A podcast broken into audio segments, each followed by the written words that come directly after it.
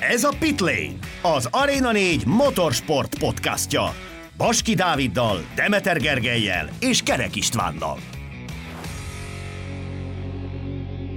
A vártnál talán több meglepetést tartogatott a MotoGP indiai nagydíja.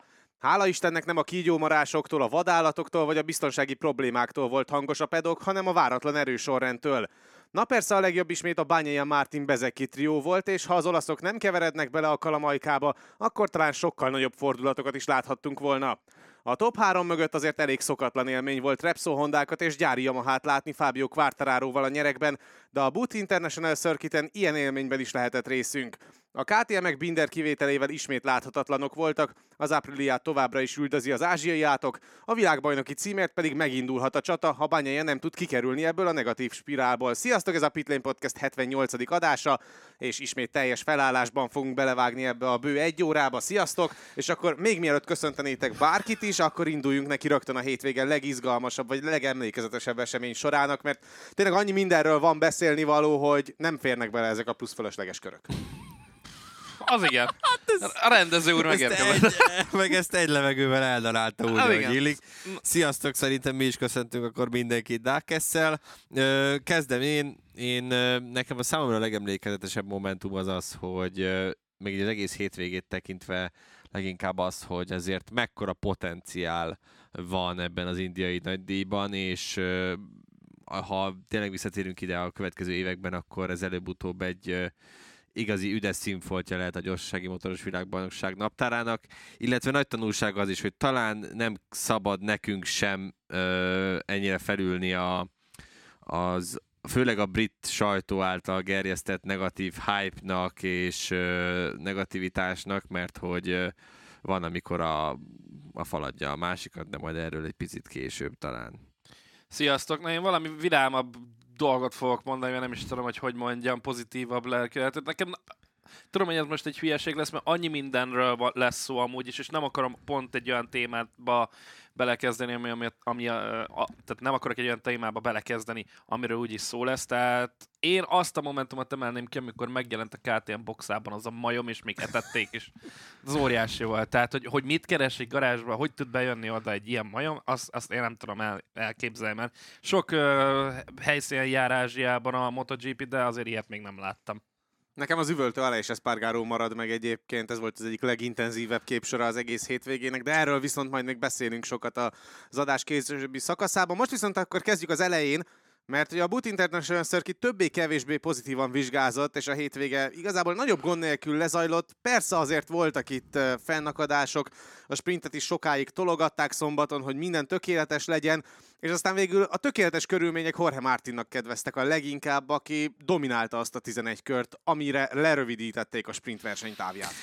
Hát igen, amennyire nagy kérdőjelek voltak ezzel a versennyel kapcsolatban, és ugye sokan aggódtak, hogy egyáltalán hogyan fognak bejutni, kígyók is vannak, majmok is vannak, ugye mind kiderült, stb. Ezek a problémák úgy gyakorlatilag megszűntek már így a hétvége folyamán. Talán az egyetlen ilyen incidens az volt, amikor a pályabírók nekiálltak sztrájkolni, mert ott a 40 fokban nem igazán kaptak ételt, meg italt, ami szerintem valamilyen szinten azért teljesen jogos, de sikerült elkerülni a nagyobb fiaskókat végül.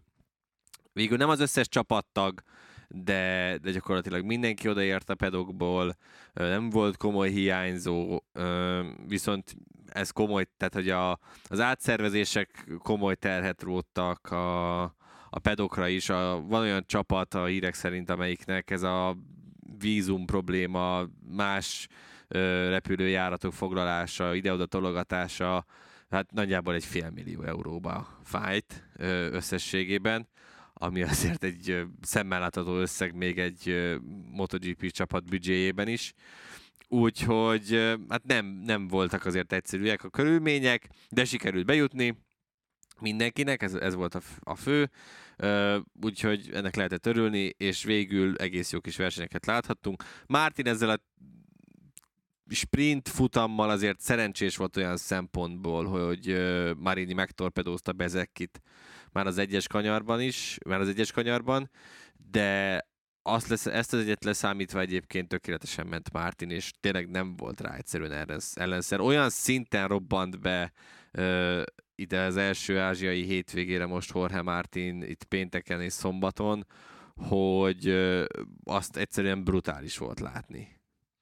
Én még egy kicsit visszakanyarodnék erre az egészre, amit Geri mondott, azt annyival tudnám kiegészíteni még, hogy engem már az meglepett, hogy amikor oda mentek a versenyzők, és ugye Paul Espargaró volt, ha jól emlékszem, mondta azt, hogy emiatt a pálya miatt aggódott mindenki, hogy mennyire... Túl kemények voltunk a pályával, és igen, túl szigorúak. Túl kemények, túl szigorúak voltunk, és hát persze, nyilván igazunk is volt, én azt mondom, mert több mint 10 éve nem járt nagy volumenű bajnokság ezen a pályán, tehát ha nyilván nagyon, két ha nagyon gonosz akarnék lenni, akkor ők is sok brit sajtót olvastak a motociklisták.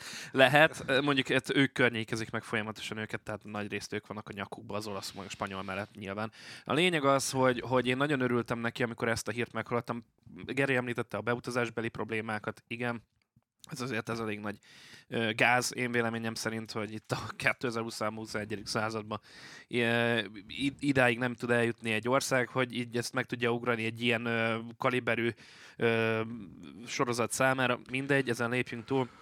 De az nekem nagyon tetszett, hogy hogyha a pálya jó és jól tapadt, tehát hogy nem volt ilyen probléma a versenyzőknek, más volt nyilván az időjárásban, lesz majd szó, de ez nekem nagyon pozitív volt, mert amúgy néztem így, ahogy mennek a motorok, és az igazság, hogy marha jó volt az a... Tehát a vonalvezetését ezt nyilván láttuk a rajzból is, de az, hogy amilyen jól mentek rajta a nyerekben, hogy milyen jó kis flója van annak a pályán, nekem nagyon tetszett ilyen szempontból ez az egész, úgyhogy igen, sokkal több pozitívummal jövök ki ebből a hétvégéből, mint negatívummal, és ez nem így tűnt ki elsőre.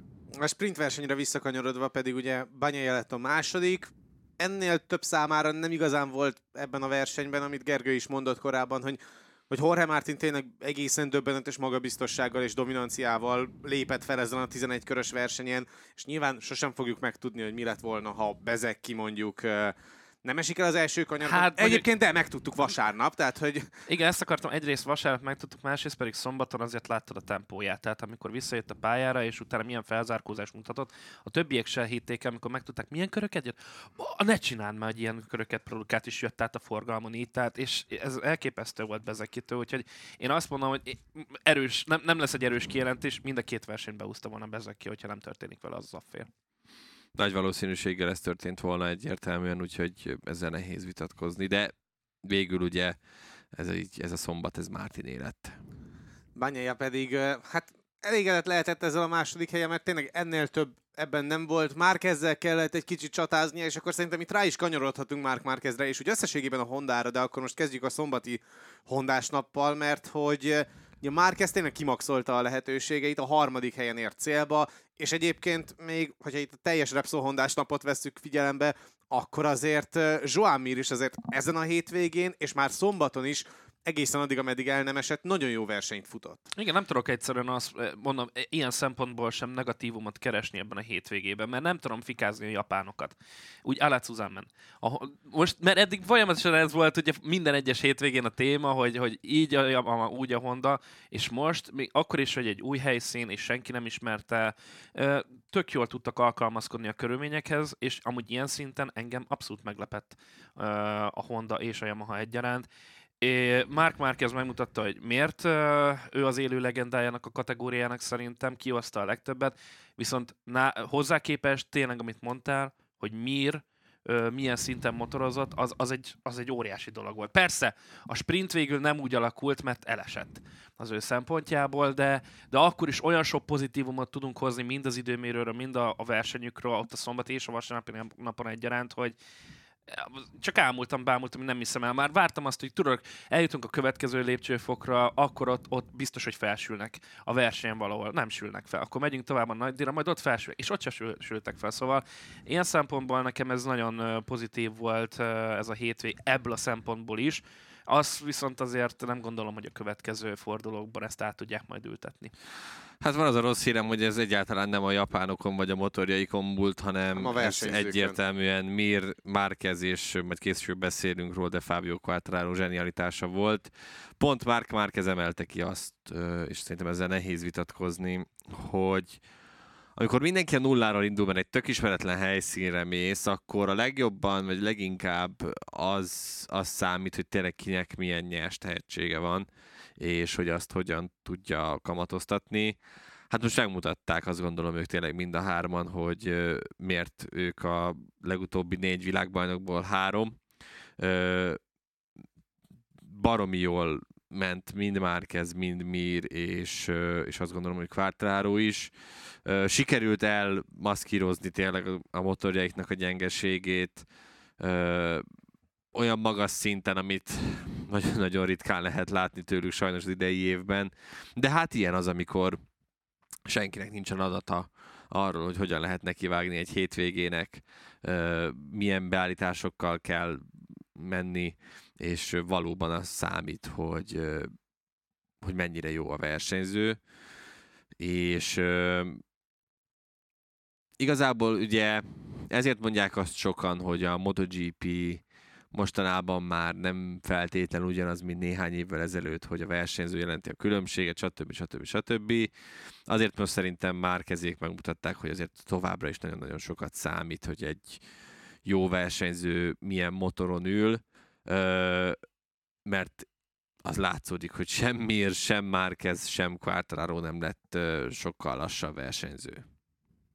Bezeki viszont már szombaton is nagyon gyors volt, és ugye erről már beszéltünk érintőlegesen, hogy hiába, hogy visszaesett az utolsó helyre az első kanyart követően, végül brutális versenytempót diktálva fel tudott jönni az 5. helyre, és ez egy óriási kármentés volt, és egy komoly üzenet a többiek számára a vasárnapi napra fordulva. És hát Bezeki tényleg remek volt, és ő csinálta meg igazából a műsort a helyieknek. Igen, tehát ő volt, a szombati napon egyértelműen ő volt. Hát a vasárnap nyilván nem ő volt a fő attrakció. Hát a fő attrakció értelemben ő volt, hogy megnyerte. Ő volt a fő attrakció, hogy tényleg az ére állt, és elment úgy, ahogy van, úgyhogy... Olyan szempontból igen, de erről majd később, de nyilván már én értem, hogy mire gondoltál itt ez ügyben. Viszont a szombaton maradva tényleg ez, hogy az 5. helyre zárkózol, 3,3 másodperccel jössz be végül Jorge Martin után úgy, hogy konkrétan azzal a motorral lehet, hogy el se tudod, vagy egy kicsivel rosszabbul ütik meg, akkor lehet, hogy ő is kiesik. Tehát nagyon kevésen múlott, hogy ez egy nullázás lesz a részéről. Óriásit mentett Bezeki, és nagyon-nagyon fontos volt ez, most már tudva, hogy mi volt a vasárnapi napon végül. Ez elképesztő motorozás volt Marco Bezekitől, és azt nem tudom, hogy nyilván, hogy mik várnak majd rá itt a következő fordulókba, de az, hogy ő is továbbra, tehát hogy nincs olyanról szó, hogy ő ne lenne várományosa idén a világbajnoki címnek, az 1000%. Tehát nyugodtan számolhatunk vele is, hogy ő is harcolni fog még. Senki ne jegyen meg, nem kórházban vesszük fel, ez a csipogás, ez nem annak volt köszönhető, hanem gondolom valamelyik okos állítgatja éppen a klímát, miközben... Igen, én voltam Igen, szóval senki ne jegyen meg, mindenki rendben van, nem egy szívmonitort hallottatok a háttérben. Igen, Bezekit én azt gondolom, hogy csak dicsérni lehet, és nagyon-nagyon kíváncsi leszek én is, hogy mire lesz képes, de talán ezt majd jobban kitárgyaljuk egy kicsit később, amikor áttérünk a vasárnapra. A szombati sprintverseny egyik legfontosabb történetszála, ugye ez az a már sokszor említett egyes kanyaros incidens volt, ahol Luca Marini hát gyakorlatilag 2 méterrel később fékezett, mint az ideális, és emiatt telibe csapta hátulról Bezekit. Hát Marini nem úszta meg épp bőrrel ezt az egész incidenst, az első kanyaros bukást követően a kulcsontját eltörte, és a japán nagydíjat biztosan ki kell hagynia. Úgyhogy hát ez egy újabb fekete pont Luca Marini idei szezonjában? Hát mondjuk azért alapvetően szerintem nincsen rossz szezonja Luca Marininek, sőt, tehát amit vártunk, azt valamilyen szinten hozza is talán, és küzd becsülettel. Hogy mondjam, ez egy olyan hiba volt, ami egy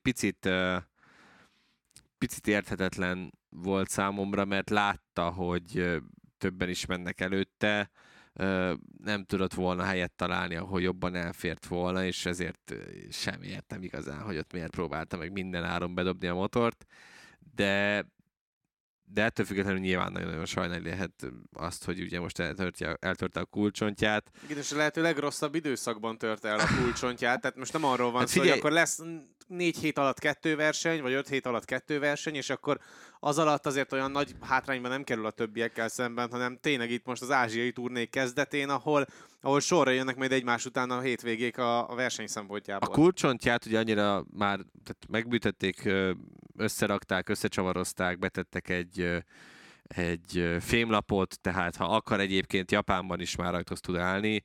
Láttunk ilyet, ugye például Jorge Lorenzótól még azt szemben, nem is tudom, az 2010-valahányban volt, hogy ugyanígy csütörtökön eltörte a kulcsontját. Igen, de az igen. És utána vasárnap végül 5. helyen futott be a nagy díjon, tehát lehet ilyeneket próbálni, mondjuk Lorenzo akkor világbajnok címért küzdött. Igen, ezt akartam mondani. Marini ettől messze van. Szóval meg lehetne próbálni, hogyha akarja, de nyilván szerintem fogják neki mondani, hogy talán ezt nem kellene. Ez a Marini-s incidens az olyan szempontból sem jött ki jól, hogy továbbra sem értem, hogyha látják, hogy aktívan takarítanak még egy féktávon a pályabírók, amikor érkezik vissza a mezőny. Én értem, hogy megpróbálták eltakarni a Indian Oil-os szponzor cuccal a rendező is, hogy ha akkor nem látszódik, de van az a rossz hírem, hogy de ellátszódott. Tehát, hogy még aktívan takarítottak, és többen ott mókolnak a kavicságyban, akkor miért nem sikerül elővenni a piros zászlót? Én értem, hogy előtte már ott csúsztatták a programot, meg vártak. Eleve azt nem értettem, hogy úgy összességében miért csúsztatják annyival fél órával tovább az eredetihez képest kiírt rajtot. Mert láttad, hogy mi történt vasárnap, tehát, hogy nyilván próbáltak annyira óvatosak lenni, amennyire csak tudtak. És ha a rajtrácson, így is láthatjuk, hogy azért a legtöbbször az egyes kanyar az egy nagy lutri, és ha a rajtrácson nem tökéletesek a körülmények, és egy pici víz is van valahol, valaki nem úgy indul el, hátulról telibe trafálja valaki az állómotort, ott nem arról beszélgetünk, hogy akkor mennyit fog kihagyni, hanem hogy életben marad-e. Tehát nyilván persze, azt a részét én is értem, és azt ugye mondtuk is a közvetítésben, hogy itt tényleg most az a fő oka annak, hogy csúszik a program, hogy a rajtrácsot ideális állapotba hozzák. Csak kérdem én, hogy ha a rajtrácsot ideális állapotba hozzák, akkor miért nem lehet mondjuk az egyes kanyart is ideális állapotba hozni az alatt az időszak alatt, ami pedig ugye a legkritikusabb része a pályának. Hát az egyesen nem volt semmi baj, nem azért esett el a Marini, hanem mert hogy későn fékezett, és telibe találta hátulról a Bezekit. Az a kanyar állapotának semmi köze nincsen alapvetően. Tehát, hogy ez egy emberi hiba volt. Az egyes kanyarban ugye főleg pénteken meg szombat délelőtt volt nagy szenvedés, tehát az egyes tanulgatni kellett nagyon. Az egyes kanyarra arról beszéltünk a múlt heti adásban is, hogy az egyik legkritikusabb pontja lesz. Nem csak azért, mert hogy rajt után van nyilván, hanem azért is, mert ugye egy nagyon éles, derékszögű jobbos kanyar, ami a széles célegyenesből átfordul egy szűkebb ívre, tehát a 14 méterre, 11 méterre csökken. És emiatt azért... Ugye ez nyilván a Herman Tilkeinek a hülyeségei természetesen, hogy az F1-nek ugye így próbálja kicsit megbolondítani a versenyeit, hogy ilyen pályákat hoz létre. Most a GP-ben is láthattuk, hogy ez azért nem feltétlenül a legjobb, tehát mondjuk azért elég... De ezt nem varnám Tilke nyakába, mert mostanában minden egyes kanyar rohadtul veszélyes, legyen annak bármilyen a vonalvezetése. Mondjuk hozzáteszem, ebben is azért teljesen igazad van, mert az, hogy ilyen féktávot vesz, és az amúgy rendszeres most már az idei szezonban, ennek most nem azt fogom mondani, hogy mi van, hanem az, hogy valószínűleg azért annak is köze van, hogy néha azért most már látjuk, hogy főleg egy ilyen pályán azért eléggé, ahol ilyen pokoli meleg van, nehéz előzni, és már hogyha közel azonos a tempó természetesen, és nagyon-nagyon nehezen tudják megoldani a manővereiket, ezért azt próbálják, hogy... A nehéz előznével is vitatkoznék, mert azért Bezekinek elég jól sikerült. Azért mondom, hogyha azonos a tempója a másikkal, tehát nem tud szélárnyékot véve kimenni mellé és megelőzni, tehát nem tudja úgy beúzni a szélárnyék. Amit akartam ezzel mondani, hogy a rajtoknál szeretnének azért nyilván minél jobb pozícióba kerülni, ez eddig is így volt, de most meg felerősödött talán egy picit jobban ez, és ezért többet kockáztatnak a rajtoknál. Bastianini esetében is láthattuk. Az is egy ilyen amatőr újonciba volt, és most itt is ugyanez volt, de már a múltban is láttunk meg annyi ilyet, így az elmúlt egy évben tudnánk, hogy 5 ilyen példát mondani, amikor valaki nagyon-nagyon csúnyán benézte a dolgokat. Alex Márquez talán, aki volt még Mugello-ban, jól emlékszem, de lehet, hogy megkeverem a dolgokat. Lényeg az, hogy vannak azért olyan olyan szituációk, amikor sokkal többet vállalnak be a kelleténél azért, hogy véletlenül se bukjanak egy-két pozíciót se, hogyha éppen nem tökéletesen sikerült rajt. Kezdünk egyébként eljutni oda, hogy tényleg túl veszélyesek a rajtok, az összeültetők és a remek rajtprogramok miatt, és látjuk-e annak az esélyét, hogy ezen sokkal rövidebb határidőn belül változtatnak majd? Én azt gondolom, hogy kezd sok lenni. Nagyon látványos, hogy összeülnek a motorok, és olyanok tényleg, mint egy dragster, meg ahogy ki tudnak lőni, az tényleg valami nagyon-nagyon látványos, mert nagyon jól néz ki, de kezd sok lenni. Tehát, hogy ez tényleg időkérdése csak az, hogy mikor látunk egy ilyet, és ne lássunk, és ne legyen igazam, de én nagyon félek attól, hogy tényleg egyszer valaki a rajtrácson ott marad, és valaki pedig nem tudja kikerülni hátulról. Szerintem kezd sok lenni, és kezdünk elmenni abba az irányba, ami nem a helyes irány. Tehát, hogy prototípus versenyzés persze, csak hogy ez már felveti azt, hogy tehát lassan ott tartunk, hogy minden egyes hétvégén van az egyes kanyarban valamilyen kalamajka. Nagyjából már itt tartunk.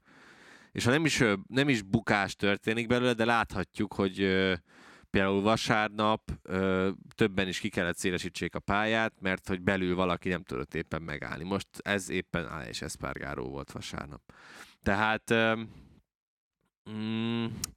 kezd sok lenni, illetve nyilván az a másik, hogy szerintem egyébként nem feltétlenül az aerók azok, amik nagyon sokszor tönkreteszik a versenyeket, hanem inkább az, hogy az összeültetők. Mert az összeültetőknek köszönhetően minden kigyorsítása gyakorlatilag tökéletes a versenyzőknek, és persze ettől biztonságosabb is a MotoGP, csak hogy így valahogy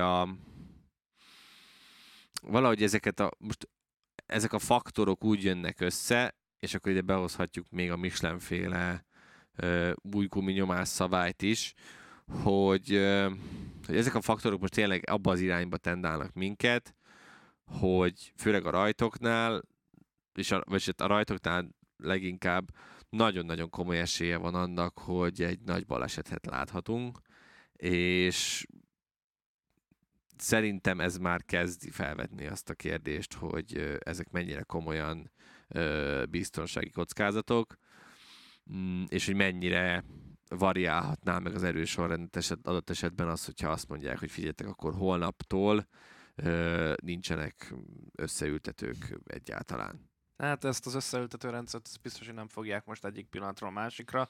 Hát szezon közben nyilván nem, de 2024-re szerintem simán elképzelhető. Szezon végén simán be tudják tiltani azt már. Még persze, de amúgy én nem teljesen értek ezzel egyet, mert amit mondtál, volt egy mondatod, amikor a biztonságot hoztad föl. Amikor nem voltak összeültetők, is voltak rajt problémák. Tehát ez ugyanúgy megvannak. Például közel már 5 ilyen óriási első kanyaros balesetet láttál. Tehát ilyen szintű közel nem volt, mint amit most láthatunk, hogy tényleg az egyes kanyarban, meg az első körben próbálnak ennyire különbséget kialakítani a versenyzők. Tehát nem beszélhettünk arról, hogy ilyen hú, de rohadt nagy rajtbalesetek voltak. Tehát nem is emlékszem az utolsóra, ami még ilyen összeültető előtti volt most így. Igen, de ez akkor csak azt mondom, hogy részben lehet probléma, mert amit mondtál a nyomással kapcsolatban, még az a másik fele lehet, még vagy egy harmada, vagy egy negyede ennek az egésznek, ami így összeadódik. Tehát persze nem lehet az aeróra fogni, nem lehet az összeültetőre fogni teljes egészében, semmi nem lehet tehát nem lehet egy dologra csak rávetíteni ezt az egészet, hogy ennek az oka, ennek ez a hibája, hanem ez az összes összeadódik szerintem.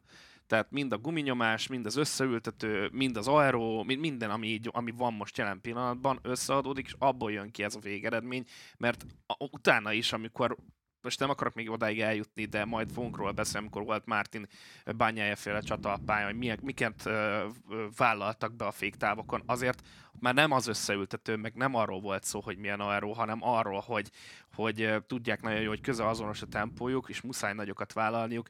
Ezt, tehát azért mondom, hogy a negyedik vagy az ötödik faktor mindemellett a versenyző és a csapat, mert mondjuk a csapat azt mondja, vagy a versenyző úgy gondolja, hogy itt tudok sokat nyerni, hogyha beragadok, akkor pedig megeszi a fene a verseny, mert nem mindenkire igaz ez, de azért a 95%-ára szerintem igaz, vagy a 90%-ára a mezőnynek. Kanyarodjunk vissza egy picit még a sprintre, és akkor a teljesség kedvéért. Ugye Quartararo a 6. lett, a második legjobb sprint eredményét hozta ebben a szezonban, Miller 7., Viñales 8. és Raúl Fernández lett a 9. Úgyhogy Raúl Fernández tovább építi saját magát. Mir pedig ugye hiába indulhatott jó helyről, és kezdte jól a versenyt, végül bukott, úgyhogy nullázott. Ugye erről is beszéltünk már részletesebben, Mirről pedig vagy nyilván fogunk még majd a vasárnapi nagydíj kapcsán is. Alex Espargaró pedig szintén így járt, ő már ugye szombat délelőtt üvöltözött egy jót a csapatával a kvalifikáció második szakasza előtt, délután pedig a saját magára haragudhatott leginkább, mert hogy tényleg önhibájából elesett, borzalmas hétvégéje volt Alex Espargarónak, és úgy összességében egyébként a gyári Apriliának. Igen, szombat délután, meg szombat este azért bocsánatot kért a csapattól, ő is elmondta, hogy mint minden családban azért náluk is vannak néha veszekedések, viszont egyértelműen látszik, hogy az, amit tavaly is gondot jelentett számukra, nevezetesen az, hogy itt Ázsiában egyszerűen elveszítik az utat, elveszítik azt, hogy mi működik, az most is tökre igaz volt. Tehát az, hogy tehát láttuk, ugye az Alex Márquez féle bukás miatt volt az, hogy csúsztatták egy 3 perccel a box utca kinyitását, minden más csapat látta, csak az apriliások nem. De az és a vicces, ugye, hogy Viñalesnél is látták. Igen, tehát és a garázs másik oldalán is sikerült erre felfigyelni.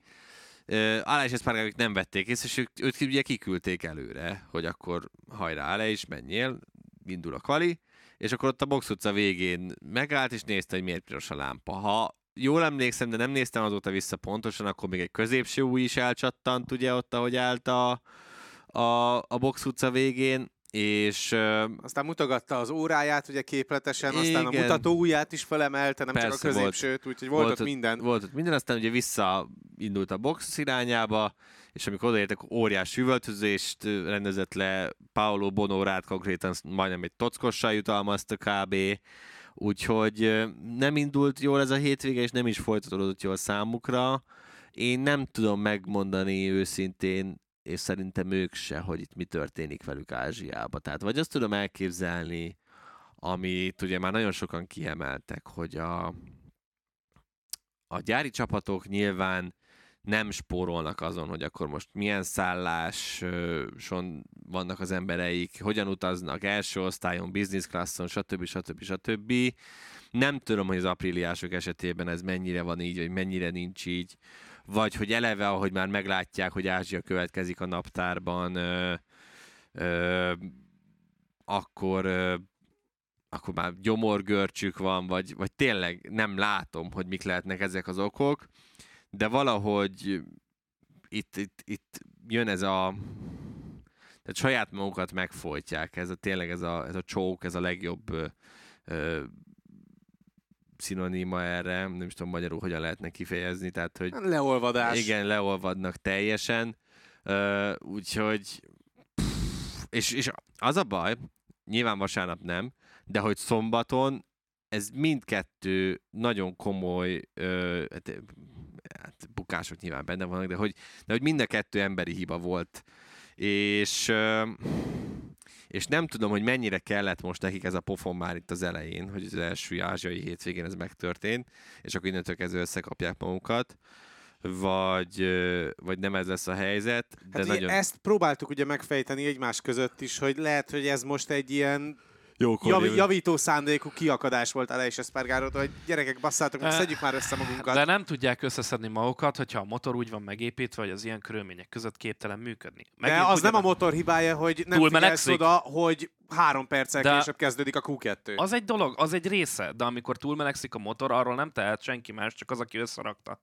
meg az, aki megtervezte ezt az egészet. Nem mentek, ez a probléma. Hanyadik helyen ment egyébként, mikor megállt alatt a vasárnap, most erre nem emlékszem. 8-9 környékén, igen. Egyébként a túlmelegedést meg itt hagyjuk, mert itt meg mindegyik motor túlmelegedett. Tehát Paul Espargaró is elmondta, hogy nekik van a dashboard mellett egy hőmérséklet érzékelő, ami gyakorlatilag a feje mellett van, amikor ráfekszik a motor, az 65 fokok mutatott.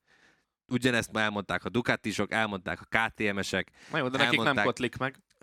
Jó, értem, de attól még ez most az, hogy most túlmelegedett egy motor, az mindegyikre igaz volt kb. A Ducatik általában, amikor megállnak velük a boxban, egyből azzal kezdik, hogy mennek és már locsolják a motor alját, mert hogy annyira szűken van ott összerakva, hogy gyakorlatilag majdnem kigyullad egyből az idom. Tehát az idom alját már egyből locsolgatják. Tehát ez a túlmelegedett a motor, ez mindegyik motorra igaz volt. Tehát amikor 65 fokot lélegzik be, vagy Paul Espargaró egy egész versenyen keresztül, azért az szerintem elmondható, hogy nem csak nála volt ilyen probléma. Láthattuk, hogy Martin is hogyan szállt le arról a Ducatiról, tehát, hogy itt, Indiában... De egyébként mindenki ilyen félholt állapotban igen, szállt le, akár Moto3-as, akár Moto2-es. Ez mondjuk kurva nagy túlzás, mert Bezeki úgy nézett ki, mint aki kocogott egy kellemes 5 kilométert. Tehát, hogy ez mondjuk nagyon nagy túlzásokba estünk itt, Kerek úr, egy picit. Úgyhogy, de mindenki azt mondta, hogy Indiában olyan szintű hőség volt, amit még, és a legrutinosabb újságírók is ezt mondták, hogy ilyen szintű hőséget még ők sem tapasztaltak soha karrierjük során. Pedig mondjuk azért a Peterson, meg az Oxley is már úgy, hát az Oxley 30-40 éve jár folyamatosan ugye a pedokban. Tehát, hogy olyan szintű volt a páratartalom, meg ez a rohadt hőség is, hogy ilyet nem tapasztaltak még egyetlen egyszer sem. És ilyenkor MotoGP-s motoron ülni, az meg pláne olyan, hogy így mintha, tehát nem is tudom elképzelni, hogy milyen lehet, mintha egy ilyen otthon bekapcsolnál 20 hajszárítót, és így ráülnél körülbelül. Hát, borzasztó lehet. Vagy olyan a hősugárzó, ami maxon pörög, és oda teszel még mögé egy ventilátort, és az is maxon pörög, és élvezed az egészet. De mindegy, tehát én ezt csak azért hoztam föl, mert ugye erre hivatkozott el is Espargaró, hogy persze, hogy mindenkinek a motorja túlmelegszik, de az övék meg szenvednek, tehát hogy nem tudja lekezelni a motor. Ő ezt mondta. Ennyi az egész ehhez az egész történethez, hogy szerinte miért nem tudnak úgy teljesíteni, ahogy, és akkor reflektálva, amit akartam itt 10 perc ezelőtt, hogy Ázsiában nem lesz hidegebb sokkal. Ahogy mondta Geri, ez pokolian hőség volt itt, de azért sokkal hűvösebb nem lesz se Tájföldön, se Malajziában. Úgyhogy igen, lesz hát egy probléma. Paul Espargarónak volt erre egy tök jó mondata, és szerintem ezzel egyet kell érteni, hogy lassan el kell gondolkozni a MotoGP-nek is azon, hogy milyen protokollt találnak ki, vagy hogy hova mozgatják át ezeket az ázsiai versenyeket, mert hogy a globális felmelegedésnek köszönhetően ez nemhogy javulni, ez csak egyre rosszabb lesz. Igen. Tehát, hogy... És India mennyivel északabbra van, azt hiszem nektek küldtem egy képet, hogy hol van. Persze a mikroklímája az teljesen más, de sokkal délebbre van. Hát 1000 kilométer, vagy mennyivel van délebbre Malajzia, vagy Indonézia. Tehát hát, igen, tehát az egyenlítő összközön. Ez az, amit majd nagyon kíváncsi leszek, hogy hogyan próbálnak meg orvosolni. Ugye rajtacson lehetett látni, az Alpine Stars elhozta a hűtőmellényeket, Bezekinek ilyen speciális ventilátorral hűtötték a kesztyűjét, ugye, tehát, hogy mindenki próbált valamit kitalálni, de nem tudom, hogy erre mit lehetne. Tehát ezeket a hűtőmellényeket, ezeket nyilván le kellett venni, ezekben nem lehetett versenyezni, tehát, hogy nem tudom, tehát nyilván ehhez nem értek, hogyha mondjuk ezeket még egy hónappal későbbre eltolják, akkor mennyivel lenne másabb a történet, vagy mennyire nem. Akkor az eső lenne az, ami kritikus lenne adott esetben. Az a baj, hogy én se tudom most, hogy mikor van a monszun időszak. Tehát, hogy ehhez nem értünk, meg akkor már arról beszélünk, hogy akkor még karácsonykor is MotoGP verseny, vagy ilyesmit. Tehát, hogy... Ha ne fel van, miért ne lehetne. Igen, tehát, hogy meglátjuk majd, de nagyon kíváncsi leszek, mert előbb-utóbb el fog jönni az a pont, hogy... És hát azért lássuk be, hogy nyilván erről is majd mindjárt beszélünk, de hogy Martin esetében meg rohadtul szerencsések voltunk, hogy nem szédült le a motorról, mondjuk egy hosszú egyenes végén, amikor ott... Pedig nagyon úgy tűnt. Igen, amikor meg kellett volna húzni a fékkart, mert az csúnyább lehetett volna. Itt érintettük már azt, hogy mi történt a Q1-ben, ugye Alex Márquez bukásával. Hát ő sem úszta meg egyébként ébbőrrel a hétvégét, 3 bordáját eltörte, és a hétvége további részét kihagyta, és hát nyilván Japánt is ki fogja hagyni. Fú, egyébként nem tudom, hogy a bordatörésnél van-e rosszabb. Tehát, hogy azzal nem tudsz mit csinálni. Azzal műteni se tudod. Hát műteni lehet, csak nyilván nem ebben az esetben, az még ennél sokkal súlyosabb. Tehát, hogy az nagyon-nagyon fog... Tehát, és az, amíg egy picit is sérült, az már annyira fog fájni egy levegővételnél, hát még amikor ott mozogni kéne a motoron, hogy... Nektek volt már amúgy? Nem. Én nem tudom, milyen lehet. Csak hallottam én is, hogy mennek fullad. Igen, tehát meg hogy van, aki azt mondta, hogy amikor így levegőt veszel, mint hogyha egy ilyen 10 kést beszúrnának azokon a helyeken, tehát hogy nem lehet kellemes. Nagy kár egyébként Alex Márquezért, mert a Q1-et szépen megnyerte, és hát ugye így, hogy ugye ő sem volt ott, meg Luca Marini sem, azért talán egy picit ez is torzítja azt, hogy végül egyébként mennyire jó teljesítményt hoztak a japán motorosok, nem elvéve tőlük nyilván semmit, de hogy azért ott mínusz 2 ember. Az egy ember, tehát Marini biztos, hogy az elejében lett volna, és szerintem azért Alex Márquezről is ezt elmondhatjuk. A vasárnapi nagydíjat viszont kettejük nélkül rendezték meg. Ezen a versenyen viszont Marco Bezzecchi ellenállhatatlan volt, és senkinek nem volt ellenszere rá.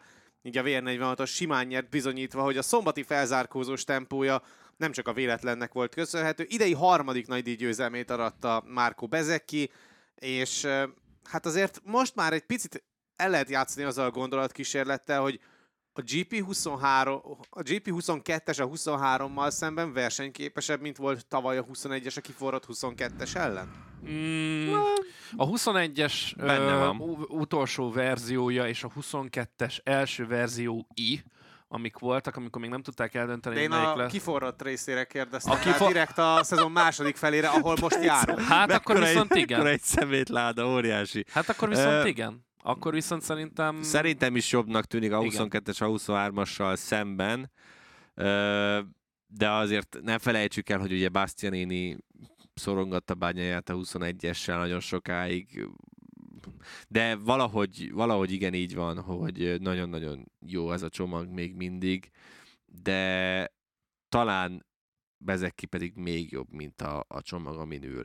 Tehát, hogy ugye többször elmondta már, hogy ennek a szezonnak direkt úgy vágott neki, hogy végig tréningezte az egész téli, az egész telet, meg koratavaszt, hogy minden szempontból készen álljon, és láthattuk, hogy tényleg ő úgy nézett ki, mikor leszállt a motorról, mint aki tényleg elment egyet kocogni. Tehát ugye már ilyen szempontból is brutális volt az, amit Bezzecchi bemutatott. Tette mindezt úgy, hogy ugye azért a keze szerintem valamilyen szinten még mindig hátráltatta, nem annyira, mint korábban, de nyilván nem volt tökéletes, és hát utána meg ahogy ott mászott fel ott az állványokon, amiket ott hagytak, tehát hogy így itt néztem, hogy fú gyerekek, azért ez kemény. Tehát, hogy miközben a Martin meg ott fekszik a földön, és éppen az életér könyörög. Igen, Martin meg le kellett fektetni, mert olyan alacsony volt a vérnyomása, szóval, hogy vannak itt komoly különbségek, és nem tudom, ti mennyire értetek egyet azzal a felvetéssel, mert olvastam, hallottam ilyet, hogy most tök mindegy, hogy milyen motoron ül Bezzecchi, mert láthatjuk, hogy azért a 22-es az nagyon rendben van, hogy szerintetek, ha megcserélnénk, tehát hogy Bezzecchi lenne akkora lemaradásban, mint most Martin Bagnajához képest, akkor jobban aggódna vajon Bagnaja? Mert én azt gondolom, hogy amikor ott mindenképpen próbálta átrágni magát Martinon, akkor azt azért erőltette ennyire, mert látta, hogy Bezzecchi mennyire nyúlik el, és megpróbálta volna elkapni. Hogy félti esetleg a pozícióját? Hát, hogy talán ugye, mert hogy azért látszik, hogy Martinnak most van egy gyenge pontja, ami nem fog megoldódni már itt ezek alatt, az ázsiai futamok alatt. Tehát nevezetesen ugye ez hogy hogyan bírja majd ezt a hőterhelést Martin, ez egy komoly kérdés. Bezzecchinek viszont olyan szinten nincsen gondja, hogy szombaton azt sem tudta kizökkenteni, amikor a saját csapattársa megtorpedózta hátulról, és visszaesett a mező legvégére. Igen, ez egy jó, most így végig gondolva, ez egyáltalán nem egy hülyeség. Mert most tehát... ez a 40 akárhány, mennyi 44, azt 44. hiszem? A 44, amivel le van maradva Bezeki, az sem egy vészes sztori. És hát az mi, két verseny hétvégén belül vagyunk. Igen. Sok. Tehát, hogy még úgy is, hogy nem nézem a sprintet. Tehát ez az borzasztóan jó helyzetben van Bezeki is még, tehát nem kell aggódni egyáltalán. Azért mondtam az elején az adásnak, hogy most nagy lépést tett ezen a hétvégén is azért, hogy megmutassa azt, hogy ő a világbajnoki címért jött, még akkor is, hogyha Satellit Ducatiról volt szó. Mert ugye annyit beszéltünk már erről a múltban, hogy Satellit meg gyári Ducati, csak gyári Ducati nyer, vagy a gyári csapat nyerhet VBC-re. Szerintem ebben az évben, mint ahogy már tavaly is amúgy ezt fejtegettük, ezt el fogjuk engedni. Amikor Bastianini ment a bajnoki címért, akkor is följött ez a kérdés, emlékszem nagyon jól, hogy lehet-e vagy nem lehet-e bajnok egy nem gyári versenyző. Hát szerintem most ebben az évben ketten is pályáznak rá, hogy megszerezzék nem gyáriként. Úgyhogy bőségesen. Én azt mondom, hogy jobban kell félni Bezekitől, mint Martintól. Most ilyen értelemben, de Martin sem írnám le egyáltalán. Igen, most valamiért én is azt érzem, hogy Bezeki picit előre tart. Egy picivel, de csak egy picivel. Az, hogy konzisztensen fogja hozni ezeket, az a nagyobb kérdés, de ez mindegyikük esetében, mert azt hittük, hogy Bagnaia idén verhetetlen lesz, egy időben volt egy olyan sorozata, aztán pedig... Most látjuk, hogy megingott alatta a léc. Hát szóval mi volt a kérdés? Mert akkor lehet én is megválaszolnám. Az volt a kérdésem, hogy szerinted az nagyobb fenyegetése Bagnaia számára, hogyha mondjuk megcserélnéd Martint és Bezekit a pontversenyben. Tehát Bezeki lenne 13 pontra, Martin pedig 44-re. Szerintem akkor 2 főről beszélnénk a VB harcban, mert Martinban nem feltétlen látnád azt, hogy egy ilyen hátrányban még veszélyes tud lenni Bagnaiára. Míg Bezeki esetében az abszolút ott van. De az megint egy másik kérdés, és én ettől féltem leginkább ugye ezt a Bezeki-s vonalat, hogy most azért tét nélkül mehet, és Bagnaia is szerintem azért izmozott annyira Martinnal szemben, mert hogy ő a legnagyobb riválisa a pontversenyben, és hogy rajta keresztül mindenképpen át kellett rágnia magát. De elengedhette volna. Igen, ezt akartam mondani, de nem volt rá szükség. Én azért nem érted...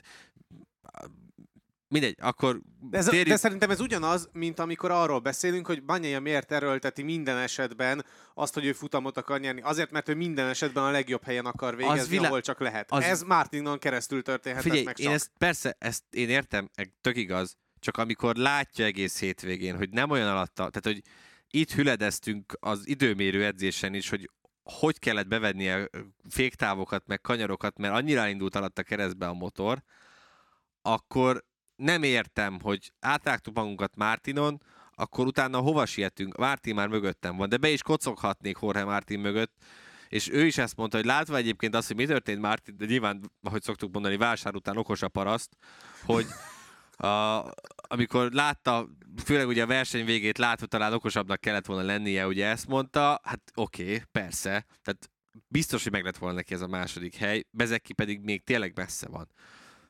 Idézőjelben messze van a pontversenyben, szóval nem igazán értettem, hogy ezt miért kell ennyire erőltetni. Én értem, hogy az utóbbi verseny hétvégéken ugye Martinnak a hátát nézte.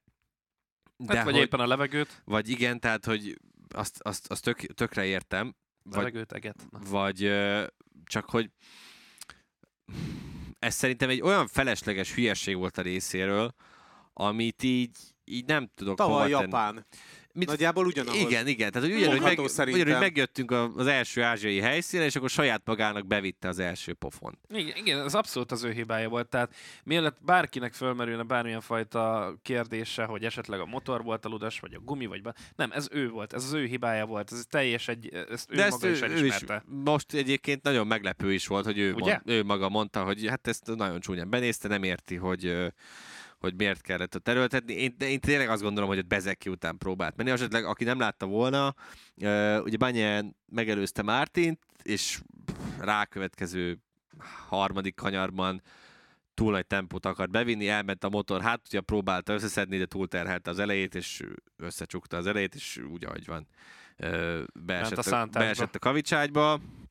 És tényleg, amikor már meg a másik, tehát, hogy te vagy a világbajnoki éllovas. Ha valakinek nem kell kockázatot vállalni, az egyértelműen te vagy. Úgy, hogy egész évben gyakorlatilag te vezeted a pontversenyt. Igen, szerintem végig ő vezette. Igen, ugye az elején 100%-os hétvégét hozott, és szerintem onnantól kezdve nem volt. Nem volt Bezeki az elején? Valamikor az év elején? Argentína után lehet Bezeki volt. Igen, mert ott ugye a harmadik helyen kezdett a nagydíjon Bezeki, után pedig megnyerte, igen, és még második igen, volt. Lehet, tehát lehet. Ott a nagyon mindegy, az elején tehát, volt. De mindegy, de gyakorlatilag a teljes szezont végigvezeted. Igen, jóformán, igen. Igen, tehát hogy ez az, amit nem értek, hogy neked, értem, hogy próbáltad volna tartani a lépést Martinnal, meg Bezekivel, és azért választottad ezt a gumiválasztást, ezt a kemény lágyat. Ugye rajta kívül ezt az első keményet csak Franco Morbidelli használta, senki más. De hogy tök értelmetlen volt már ez a része is, hogy minden áron kockáztatni akart. Nem értem, hogy miért nincsenek meg a fejében Valentino Rossi szavai. Annó is ugyanez volt, hogy azzal menj, amivel mindenki más. Miért próbálsz okosabb lenni a többieknél? Mert nyerni akarsz. De azzal nincsen baj, hogy nyerni akar, csak vannak hétvégek, amikor be kell látni, hogy ez most nem fog összejönni. Nagyon jó nekem ez a második hely. Tehát persze, és mivel most nullázik, ezzel jön a spirál, hogy akkor a következő hétvégén még görcsösebben kell majd eredményt érni. Mizánói hétvége után tökre megdicsértük, hogy ez egy világbajnokhoz méltó teljesítmény volt a részéről. Itt most, India után mind Bezekit, mind Martint meg lehet dicsérni, hogy tényleg ez mind a kettő részéről ez egy világbajnokhoz méltó teljesítmény volt. Bányájához Bányát már csak le lehet baszni, hogy ezt most megint így minek, vagy miért. Abszolút, és ugye a másik, ami pedig még inkább idegesítheti őt is, az, hogy ugye ez az 5. nullázása vasárnapon, Bezekinek és Martinnak csak 2 van. Tehát, hogyha mondjuk én a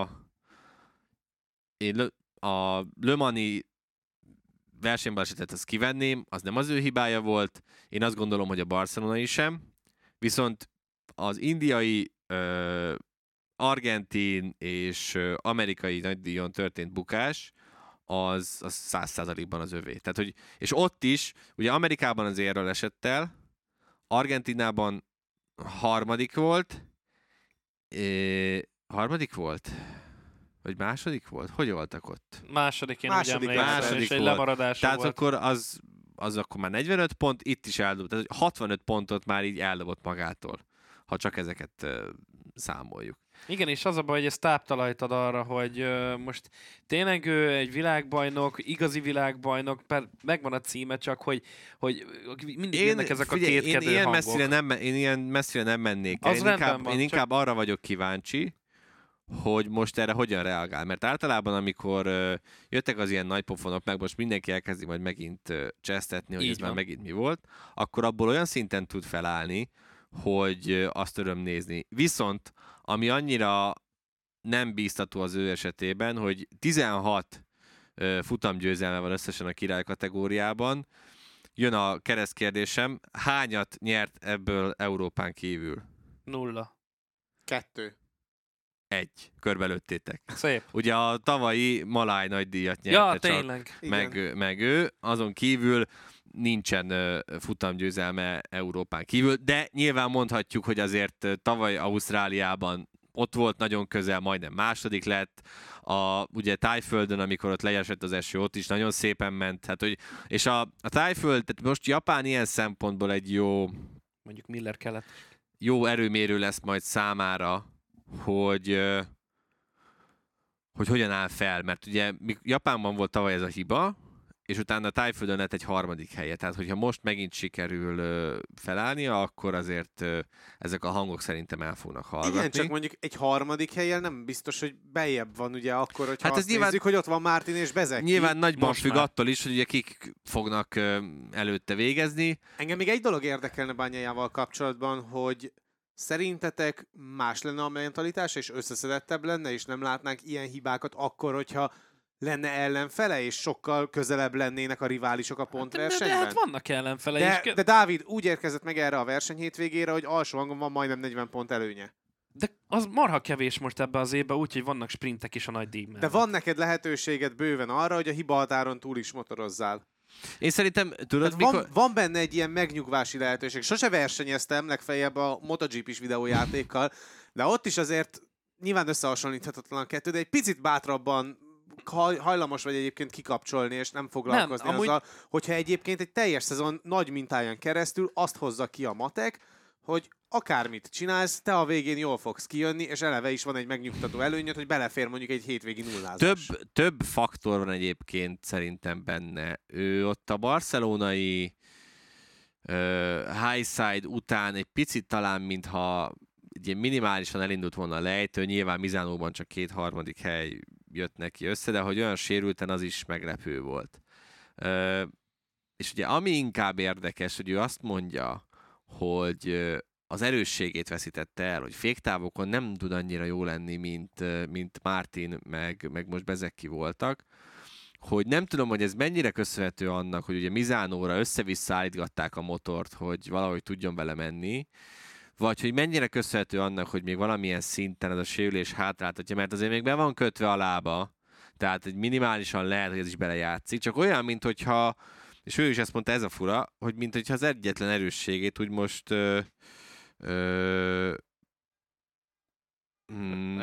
elvették volna tőle. Ugye azt mondta, hogy a csapat már tudja, hogy mi a gond, és hogy Japánra vissza fognak térni. Kíváncsi leszek, nem tudom, hogy mennyi lenne az segítség számára, hogyha tényleg ilyen szoros lenne a pontverseny.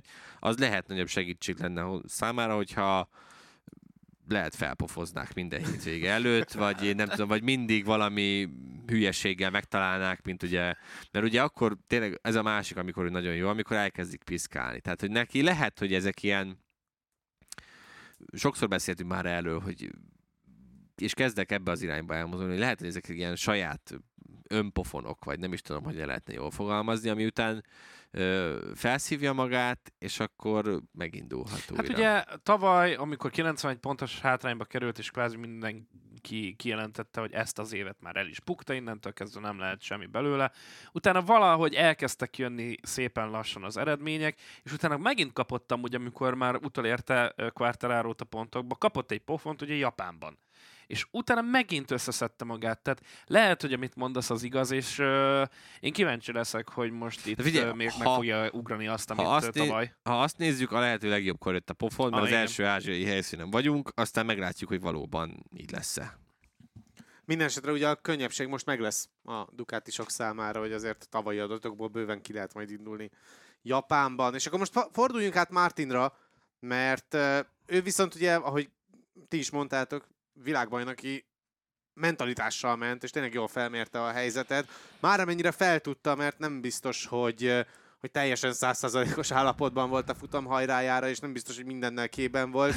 Minden esetre a komoly kiszáradása, valamint a cipzárgondjai ellenére is be tudott jönni még másodikként. És akkor itt be is fejezhetjük. Hát a cipzár történetet ugye így már hogy röviden elemezzük egy picit, ugye a rajt előttről jelentek meg képek Martinról, hogy ezt a felső kis félet, amit ugye a Quartararo-féle affér óta az Alpine Stars, meg a Dainese, meg mindenki rátett a ruhákra, ezt a felső kis félet nem csatolta be, és így a tetején már látszódott akkor, hogy emiatt elkezdett egy picit szétnyílni a bőrruha. És utána már néhány körül a vége előtt pedig már látszódott, hogy teljesen szétnyílt. A különbség az, hogy a Quartararo-s incidens óta már mind a csapatok, mind a versenyirányítás felkészült arra, hogy a dashboardra tudjanak ilyen üzeneteket küldeni, hogy nem megfelelő valamilyen felszerelése, legyen szíves megjavítani, vagy fixálni a problémát. És Martin esetében az látszódott, hogy menet közben ő már észlelte, hogy ez a kis kapocsot felül nincsen jól becsatolva, ezért azt visszatette. Csak hogy a cipzár tartó kis fülecske, az eközben már kicsúszott, és ezért csúszott le folyamatosan ez a cipzár. Az Alpine Starsnak egyébként ez volt a ilyen évfordulós, 60. évfordulós ünnepi felszereléseket, meg mindenfélét láthattunk. Hát ez most nem a legjobb reklám alapvetően, de hogy az történt, hogy ugye ez a fülecske kicsúszott onnan a helyéről, hiába pattintotta be, és emiatt nyílt szét a ruha. És ugye jelezték Martinnak a versenyirányításról, hogy akkor ezt legyen szíves orvosolni, vagy akkor ki kéne állni, és hát Jorge Martin ezt egy meglehetősen hogy mondjam, vagabund módon intézte, az egyik kanyarból kifelé gyorsan fogta, felrántotta és kész. Ettől ugyan ráesett Quartararo, de nincs büntetés. Nincsen, nem lett belőle bünti, mert... El is nyúlt azzal a lendülettel. Tehát... El is nyúlt, meg utána a leintésnél pedig az látszódott, hogy ugye mindenki szépen lassan ott araszolgatott szokás szerint. Martin viszont koppig húzta a gáz, és mikor már beért a box utcával, lehetett látni, már mutogat, hogy hozzatok vizet, minden. Megmondom őszintén, nem figyeltem, hogy a Moto3-ban és a Moto2-ben több versenyzőnél is lehetett látni ezt a kis csövet ott a sisak mögött, ami ugye az ami egy ilyen kulacshoz vezet, és tehát tudnak menet közben inni a versenyzők. Talán Bezecchinél is volt. Martinnál biztos, hogy nem volt. Az tuti. Az 100%. Én szerintem Bagnaia esetében sem volt ez aktív. Tehát, hogy nem tudom, hogy miért nem... Tehát itt majd, hogy nem kötelezővé tenni milyen esetekben minden versenyző számára, hogy már pedig én tudom, hogy extra súly, meg stb., de hogy akkor is viszed a kis pupodba azt a néhány decit, mert az is nagyon sokat számít. Ugye Martin Alpine Stars-os sisakot hord, és lehet, hogy az Alpine Stars-os sisakban ez még nincsen megoldva. Nem tudom, nem akarok itt spekulálni, de hogy ez egy nagyon érdekes tényező volt, hogy amikor pedig ugye tényleg ott bejött, hát mint egy ilyen vízi hulla, pedig azért Martinnak alapból egy ilyen sötétebb tónusú bőre van, de hogy nagyon-nagyon szarul nézett ki szegény, és ugye ott le is kellett fektetni. Valaki írta utána Twitterre, hogy talán nem a Red Bull-lal kéne megpróbálni hidratálni, hanem először egy kis vízzel. Hát azt kapta egybe a nyakába. Igen, ugye először vizet kapott, de utána próbálták ott Red Bull-lal is traktálni egy kicsit. Értem, hogy sponzítal, de nem biztos, hogy ez volt a legjobb megoldás. Nemet volt, ha jól emlékszem. Igen, azt hiszem, hogy lehet, hogy... Nem vagyok orvos, de lehet, hogy nem biztos, hogy energiaitallal kéne hidratálni. Red Bull a legjobb megoldás, de mindegy. Úgyhogy tényleg Martin előtt pedig csak le a kalappal, mert ilyen hátráltatások ellenére is azért ez egy komoly teljesítmény volt tőle, és akik pedig fintorogtak, hogy miért lett rövidebb a versenytáv ennyi meg ennyi körrel. Hú, de jó, hogy ennyivel rövidebb az szerintem most megkapta a választ, hogy hát ezért. Igen, mert persze nagy része a mezőnynek ezt azért tudta abszolválni, de azért, hogyha még 3 kört kellett volna mennie Martinnak, ott borul el. Tehát ott marad a bukótérben, mert az biztos, hogy elájul, ahogy amúgy. Ha jól emlékszem, ugye már hidratálták, minden beszélgetett is, ott valaki vettem Quartararóval egy gondolat erejéig, már várták, hogy jöjjenek az interjúk, és akkor ott jött egy hang. Igen, most Crawfordtól, hogyha jól emlékszem, hogy elájult.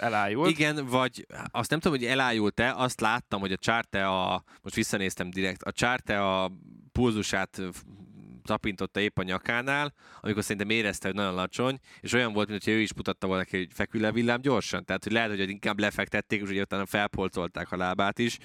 De mindegy, a lényegtelen, tehát, hogy az viszont nagyon szerencsés ilyen szempontból, hogy nem az lett, hogy hogy leesett volna, az, hogy elesik, mert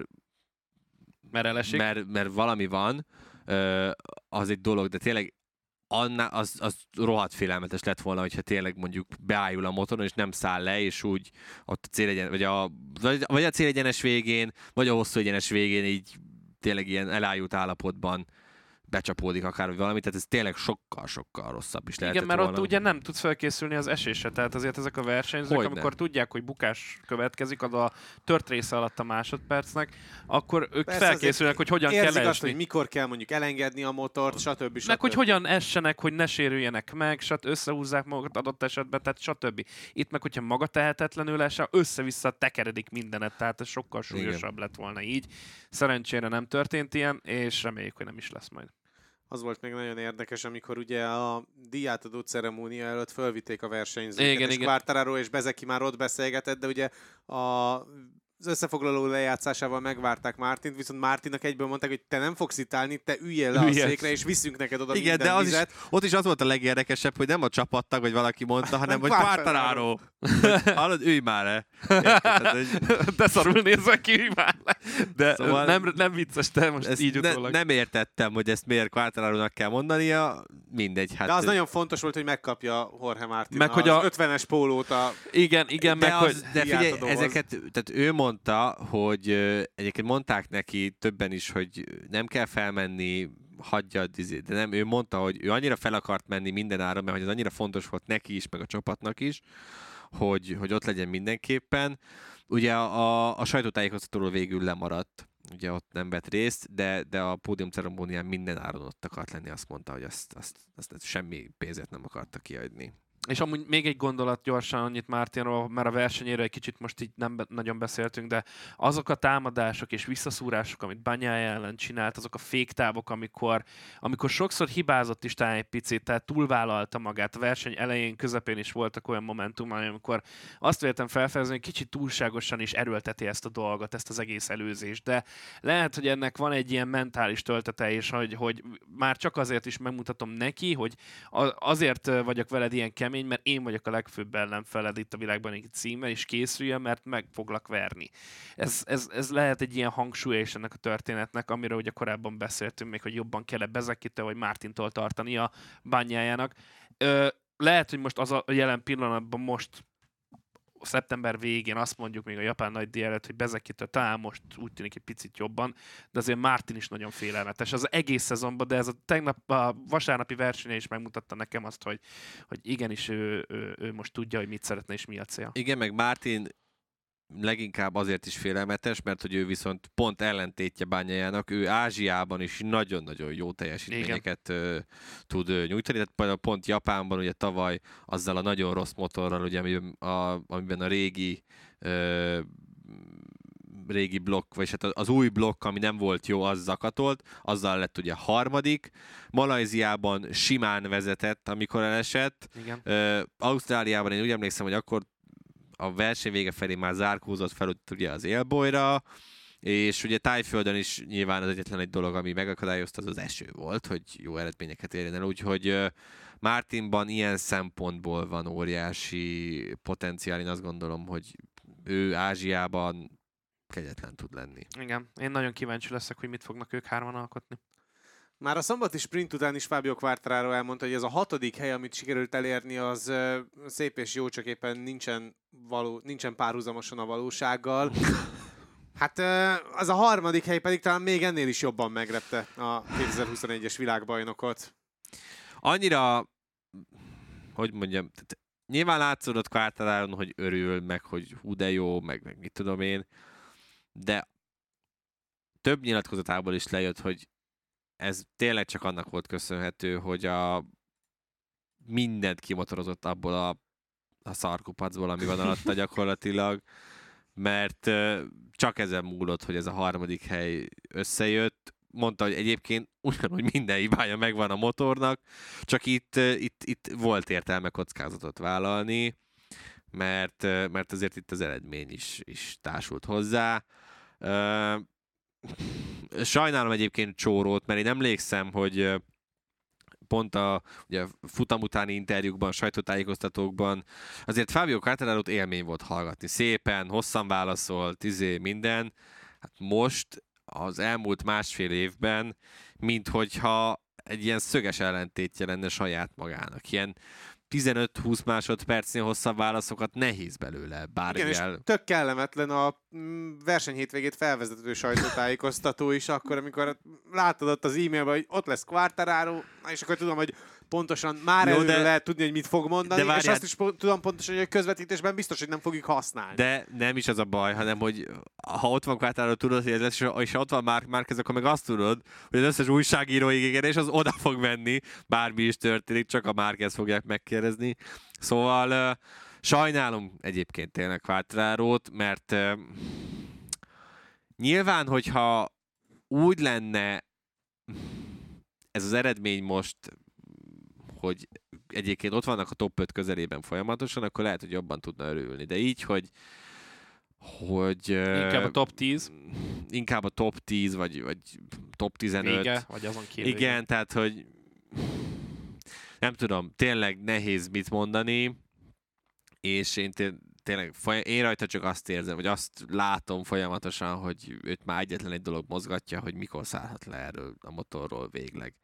De nyilván, tehát az viszont továbbra is rohadtul látszik, hogy ő is egy ilyen gyönyörűen motorozó, igazi, nyers tehetség, akinek a vérében van az egész, és annyira megnézném tényleg egy Aprilián. Tehát, hogyha 2025-nek tényleg úgy tudunk nekivágni, nyilván nagyon-nagyon messze van, hogy Quartararo Aprilián, Márquez mondjuk addigra már KTM-en, a Ducatisok meg ugyanilyen erősek maradnak, vagy még erősebbek. Vagy ki tudja, hogy alakul addig, akkor ez egy nagyon-nagyon érdekes, mondanám, hogy éra lehetne, de onnantól kezdve ugye 2 év van hátra az adott technikai szabályokból, de nagyon jó lenne látni valami értelmesebb motoron Quartararót is.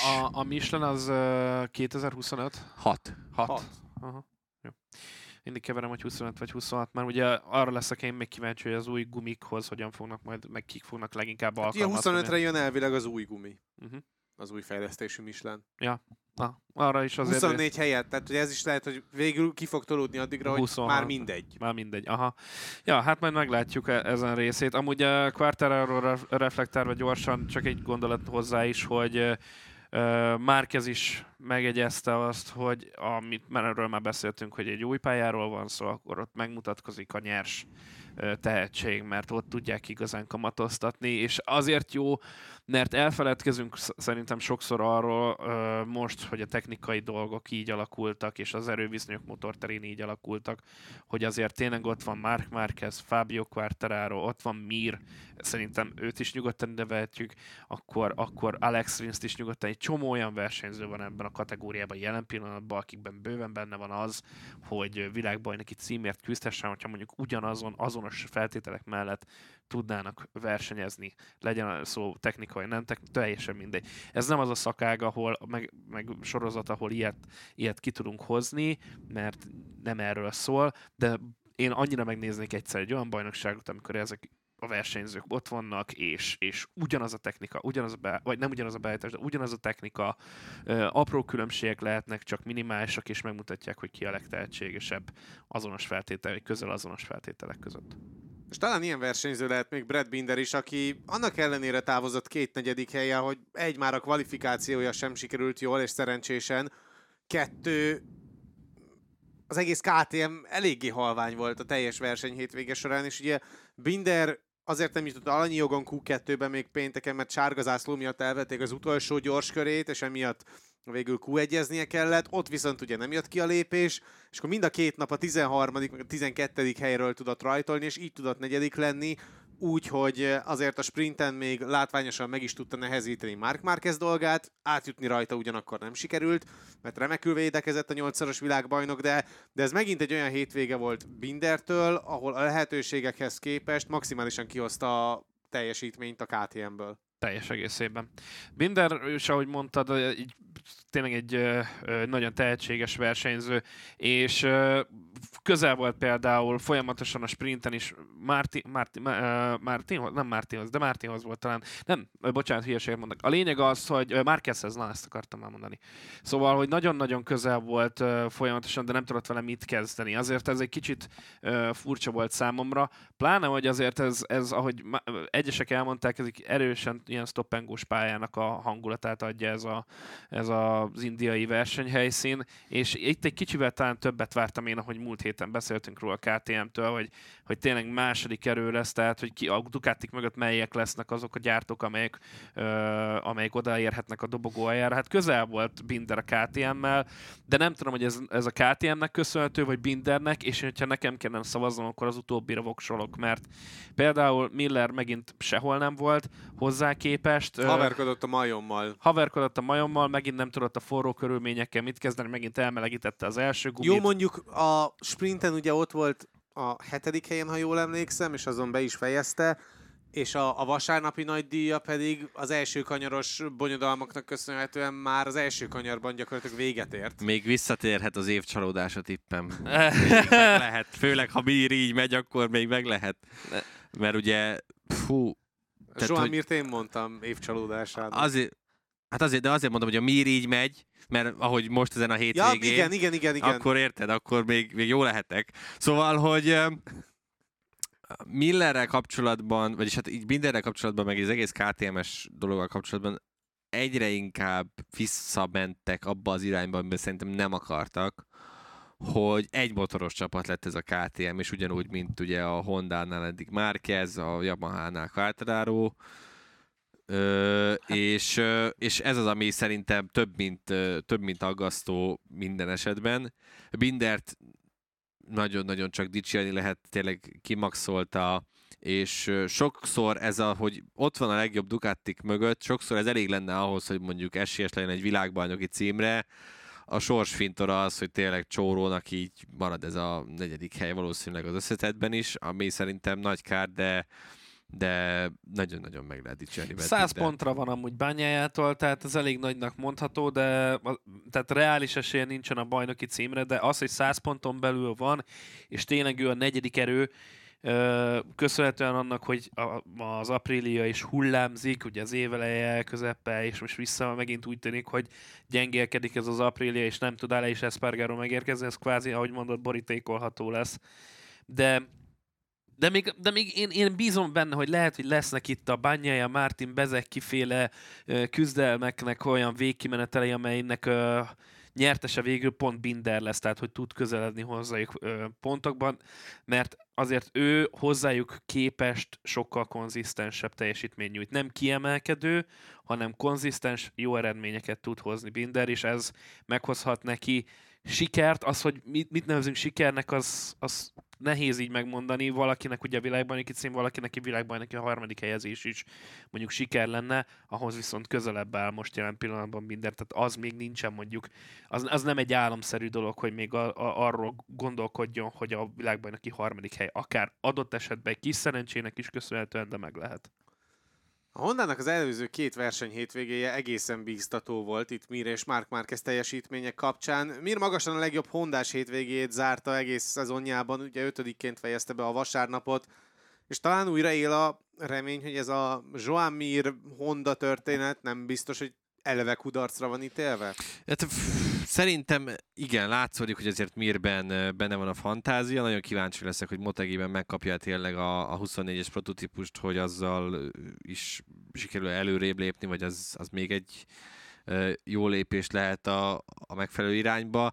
Egy picit ugye Márquez is szokatlan módon, Marc Márquez is ugye nagyon dicsérte Mirt, hogy ő is ugye rajta is látszik, ez egy nyers tehetség dolog, és hogy nagyon jó tud lenni Mir is, hogyha elkapja a fonalat. Nekem, ez már nyilván az én spekulációm, nekem egy picit van egy ilyen átadom a stafétát, és akkor Mir majd küzdhet ezzel a motorral azért, amiért szeretne című vagy nem című, hanem ilyen szaga van ennek a történetnek, megmondom őszintén, aztán majd meglátjuk, hogy ezt csak én látom-e bele, vagy sem, de tényleg öröm nézni ezt, vagy volt látni ezt, hogy Mir és a Honda is egy egész értelmes hétvégét tudott összepakolni. De amit talán még az egész adás folyamán egyszer sem említettünk, de van, hogy ilyenkor mindig, vagy hogy új helyszínek esetében sokszor megjárjuk, hogy kíváncsi leszek, hogy ez mennyire lesz, tudod, egy ilyen egyszeri fellángolás, vagy hogy innentől kezdve ez ilyen ázsiai mintának mondható, vagy a szezon teljes hátralévő részére igazak lesznek azok, amiket most látunk, és nem csak ezek így ilyen egyszeri, senki sem ismeri a helyet, vaktába lövöldözünk, és meglátjuk, hogy hogyan alakulnak a történetek című dolog lesz. Minden esetre jó volt látni, és öröm volt látni tényleg közvetlenül az élmezőnyben Repsol Hondákat és gyári Yamahákat is, úgyhogy ez tök jó volt. Én azt mondom, hogy egy kicsit, de csak egy minimálisan beárnyékolja azt, hogy a sprinten elesett, mert ott is meg lehetett volna szerintem a top 5 simán. Az, hogy az időmérőn verte Marc Márquezt, az szerintem azért magáért beszél, hogy tényleg, amit mondtál, hogy benne is azért megvan a faktor, hogy továbbra is egy jó versenyző, csak szegénynek ez az év, ez teljesen a kukába illő. És ez a nagy díj 5. hely, ez egy olyan lendületet adhatna nekik, hogyha nem tudnám, hogy mennyire gyenge az a Honda.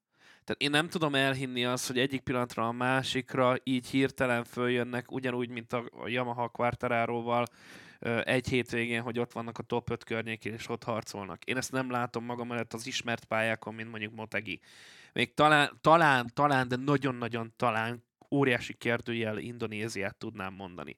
De Japánban, Ausztráliában, Tájföldön, Malajziában, Katarban nem látom azt, hogy benne lenne ugyanaz, mint amit most ezen a hétvégén láttunk tőlük.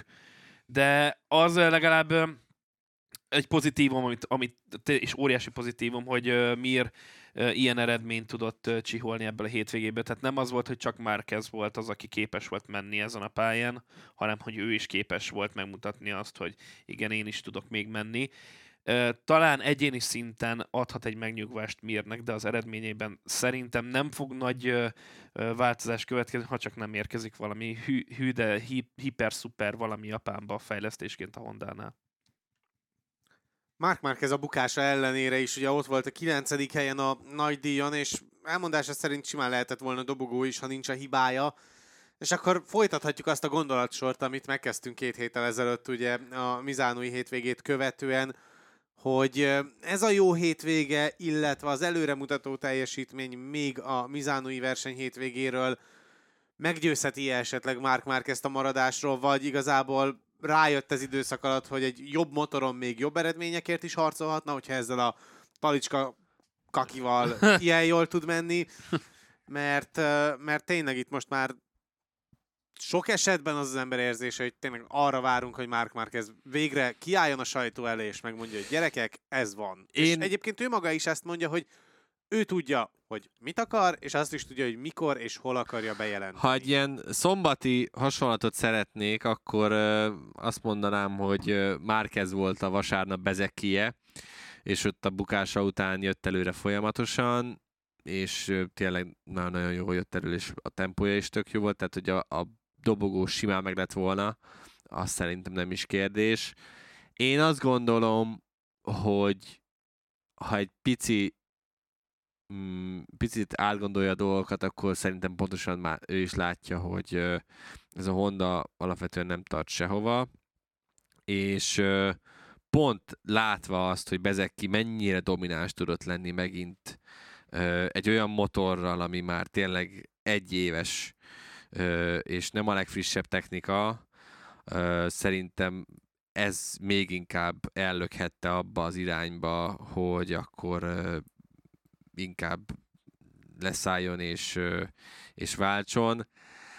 Az, hogy mikorra lehet bejelentés, vagy nem lehet bejelentés, ugye most legutoljára azt mondta, hogy Japánban már nem fogja megmondani, hogy akkor hogyan dönt. Most ha ebből indulunk ki, akkor nyilván nem akarja hazai pályán megmutatni nekik a fuck you-t, tehát akkor lehet, hogy ezzel tovább vár. Nem tudom, én azért kíváncsi, tehát hogy most úgy lennék légy Marc Márquez vállán ezekben a napokban, hogy végül is mivel tudnák meggyőzni, hogy maradjon. Én szerintem alapvetően nem is igazán lehetne kérdés, de mondom, erről már annyit beszéltünk, nagyon remélem, hogy a hétvége folyamán lesz bármiféle bejelentés, de én tartok tőle, hogy nem. Ha meg mégis, akkor meg mindenki nagyon-nagyon örülni fog, hogy hál' Istennek pontot tehetünk, és akkor pedig foglalkozhatunk most már más témákkal is. Hála az égnek, én is ezt várom amúgy, csak tényleg egy gondolat ez is, hogy a szuperbájkosok esetében is arra várnak csomóan, hogy végre ő meghozza az döntést, mert körülbelül 4 versenyző jövője múlik azon, hogy Marc Márquez miképpen dönt, mert hogyha úgy dönt, hogy ő elhagyja a Hondát, akkor ugye a helyét pótolni kell, akkor azt a Superbike-ból fogják, ugye Lecuna révén valószínűleg, akkor Lecunát kell helyettesíteni valakinek a Hondánál, akkor azt bejelentik, akkor aki onnan eljön, akkor azt kell helyettesíteni, mert 4-5 ember sorsa múlik Marc Márquezen. Ugye ez egészen elképesztő, hogy mennyi embert tud befolyásolni egyetlen egynek a döntése. Hát, ha Marc Márqueznek hívnak, akkor hát igen, igazából nem csak 4 embernek a sorsát befolyásolod, hanem hát igen, inkább egy ilyen csapatnak, 300-nak gyakorlatilag ja, majd, hogy nem. Hát, hogyha pusztán Marc Márquez szűk környezetében maradunk, akkor ugye elvileg az sem kizárt, hogy viszi a teljes sleppet majd át az új csapatához. Hogyha tényleg megy valahova, de hát ez már egy egészen másik kérdés. Zárjuk le a hétvégét a hétvége győzteseivel és veszteseivel, és mindezt azért, mert Millerről már beszéltünk, és Aleix Espargaróról is. Mind a kettejüknek egyébként feledhető vasárnapjuk volt. Aleix Espargaró tényleg már szombaton is ugye azt mondta, hogy ő csak le akar feküdni, aludni, és túl akar lenni ezen a napon. A vasárnap után pedig nyilván az egész hétvégén akar túl lenni mi hamarabb. És igen, hát... azt mondta, hogy csak menjünk innen minél hamarabb. Akkor győztes... Tied a színpad. Jó. Mind a kettőt mondjam, vagy hogy vagyunk? Amelyiket szeretnéd, csak haladjunk be. A vesztes az nálam egyértelműen Pekó Bányája azon a hétvégén. Győztes tekintetében pedig Márkó Bezekkiel viszem az egyértelműeket. Gergő? Győztesnek én az egész MotoGP-s pedokkot gondolom, hogy mindenki odaért, és egy remek kis hétvégét sikerült összehozni, annak ellenére, hogy milyen komoly akadályok voltak még néhány nappal a kezdés előtt mindenki számára, és tényleg azt gondolom, hogy az indiai nagydíj az egy üde színfoltja lehet a világbajnokságnak majd. Vesztesnek pedig... Hát, én Alex Márquezt és Luca Marinit mondanám, mert hogy mind a kettejüknek ez a sérülés olyan szempontból a lehető legrosszabbkor jött, hogy azért most itt ezekben a váratlan szituációkban, váratlan eredményekben azért ők is beleszólhattak volna, én azt gondolom. Győztesnek én hoznám adott esetben Jorge Martint, vagy éppen a nézőket, akik nézték a vasárnapi nagydíjakat, mert mind a három kategória egészen remek futamokat hozott, és nem feltétlenül a futamgyőzelemért zajlott minden esetben a nagy csata, de végig az összes kategóriában volt utolsókörös dráma, nagy csata, és összességében tényleg, amit Gergő is elmondott, remek versenyeket, és remek hétvégét tudtunk összességében felmutatni, de Jorge Martin a hétvége győztese, így a második hely miatt, illetve azért, hogy 13-ra csökkentette a hátrányát. Igen. A vesztes pedig Aleix Espargaró és az Aprilia, szerintem ezt sem kell különösebben ecsetelni. Dávid, tiéd az címpad, mert hogy megnyithatod a kedvenc Google dokumentumodat. Táblázatnak hívják. Azt a lényeget megragadtuk. Gyorsan, Dákesz, haladj, hogy állunk, hogy azt mondja csak. Jó, te neked sikerült pontot szerezni, amúgy Istinek nem, nekem sokat, és most a végeredményben úgy állunk, hogy 53-mal vagyok én az első, 48-al Isti második, 47-tel te vagy a harmadik. Hát hogy a... Hát még mindig Isti mögött vagyok, hát nem szerzett pontot ez a gyökér. Hát mert 8 pontot szerzett múltkor, te meg összesen 5-öt a kettő. A brigádat. Igen, múltkor ő volt az, aki... Vaktyúk csak. Meg a szemem. Na, jó, a fantazi az szerintem mindenkinek... Mondjuk nekem alapvetően nem lett volna rossz, hogyha Bagnaia ott tud maradni a seggén a második helyen. Nekem mert is ugye ezen múlt igazából. Bagnaia és Martin volt a két aranyversenyzőm, a két Repsol Hondás volt a két ezüstöm.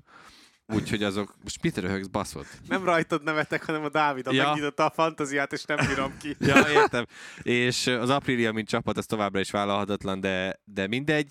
Igazából már most legszívesebben itt szétvenném a laptopot, mert ugye Mir a 8. legjobb versenyző volt a hétvégén, és pontosan $0 lemerték meg az árát. Tehát úgy, hogy Franco Morbidelli kapott 200 ezer plusz, tehát hogy így, de a mögötte végző Miguel Oliveira is 200 ezeret, Raúl Fernández még 200 ezeret, tehát hogy így nem értem azt hiszem meg, hogy mi alapján döntik ezt el. Mindegy, ez a fantázia, ez továbbra sem a legegyszerűbb játék ilyen szempontból, de a Network Fantasy League-ben cserébe itt nekem azt jelzi, hogy már csak 42. vagyok, úgyhogy hurrá, köszi Pekó. Nekem is Pekó vitte el, mert egyébként én meghúztam azt a nagyon-nagyon váratlan dolgot, hogy Luca Marinit még beraktam, úgyhogy az sem volt egy jó döntés, de egyébként összeget tekintve tök jól kijött volna, és teljesen ki is használtam mindent, és fantázia is lett volna ebben az egészben, de hát Luca Marini is elkottázta ezt a hétvégét, az Apriliát pedig hagyjuk a csapat szinten. De azt hiszem 32. helyre estem vissza, úgyhogy kikerültem a 30-ból. Én meg sem nézem, tehát nekem bent volt 3 apriliás versenyző, meg az Aprilia. Ezt miért nem állítgattad amúgy? Mert Superbike-ot közvetítettem, totál elfelejtettem megint a francba már. Na mindegy, menjünk tovább. Menjünk tovább, és a MotoGP mezőnye is megy tovább, mert hogy sok idő nincsen még feldolgozni a hétvégi eseményeit, mert jövő héten már kezdődik is a japán nagydíj, és pénteken már indul a program természetesen. Tavaly a KTM-esek és a Ducatik urálták a hétvégét, idén is ezt várhatjuk? Hát a Ducatiban biztos vagyok, a KTM-ben már nem tudom, hogy mit láthatunk. Ugye Miller tavaly megnyerte ezt a futamot nagyon-nagyon simán, de hát akkor egy gyári Ducati nyergében sikerült mindezt megtennie, de az Jack Miller karrierjének legnagyobb sikere volt, azt gondolom. És Dávid aznap este biztos, hogy örömkönnyektől telve aludt el. Nem, hogyha most egy olyasmi lesz, akkor Istitől, mert nagyon jó fej, hozott KTM-es sapkát, azzal fogok aludni. Remek. Köszönjük szépen. A többi részére nem vagyunk kíváncsiak. Meg a barátnőd is biztosan örülni fog ennek. Na minden. Úgyhogy szerintem a Ducatikban lehet bízni. Martin tavaly nagyon-nagyon jó volt Japánban, úgyhogy kíváncsi leszek. Bagnaia nagyon szenvedett. Nehéz.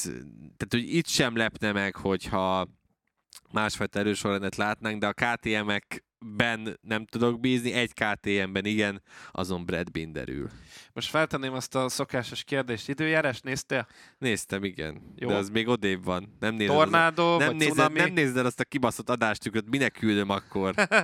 Jaj, igazad van, bocsánat. Amúgy... ilyenekkel kell együtt dolgoznom. Ráadásul az egyikkel, ráadásul a hétvégéken is. Na mindegy. Szóval amúgy bízni bárkiben, bárhol, pláne...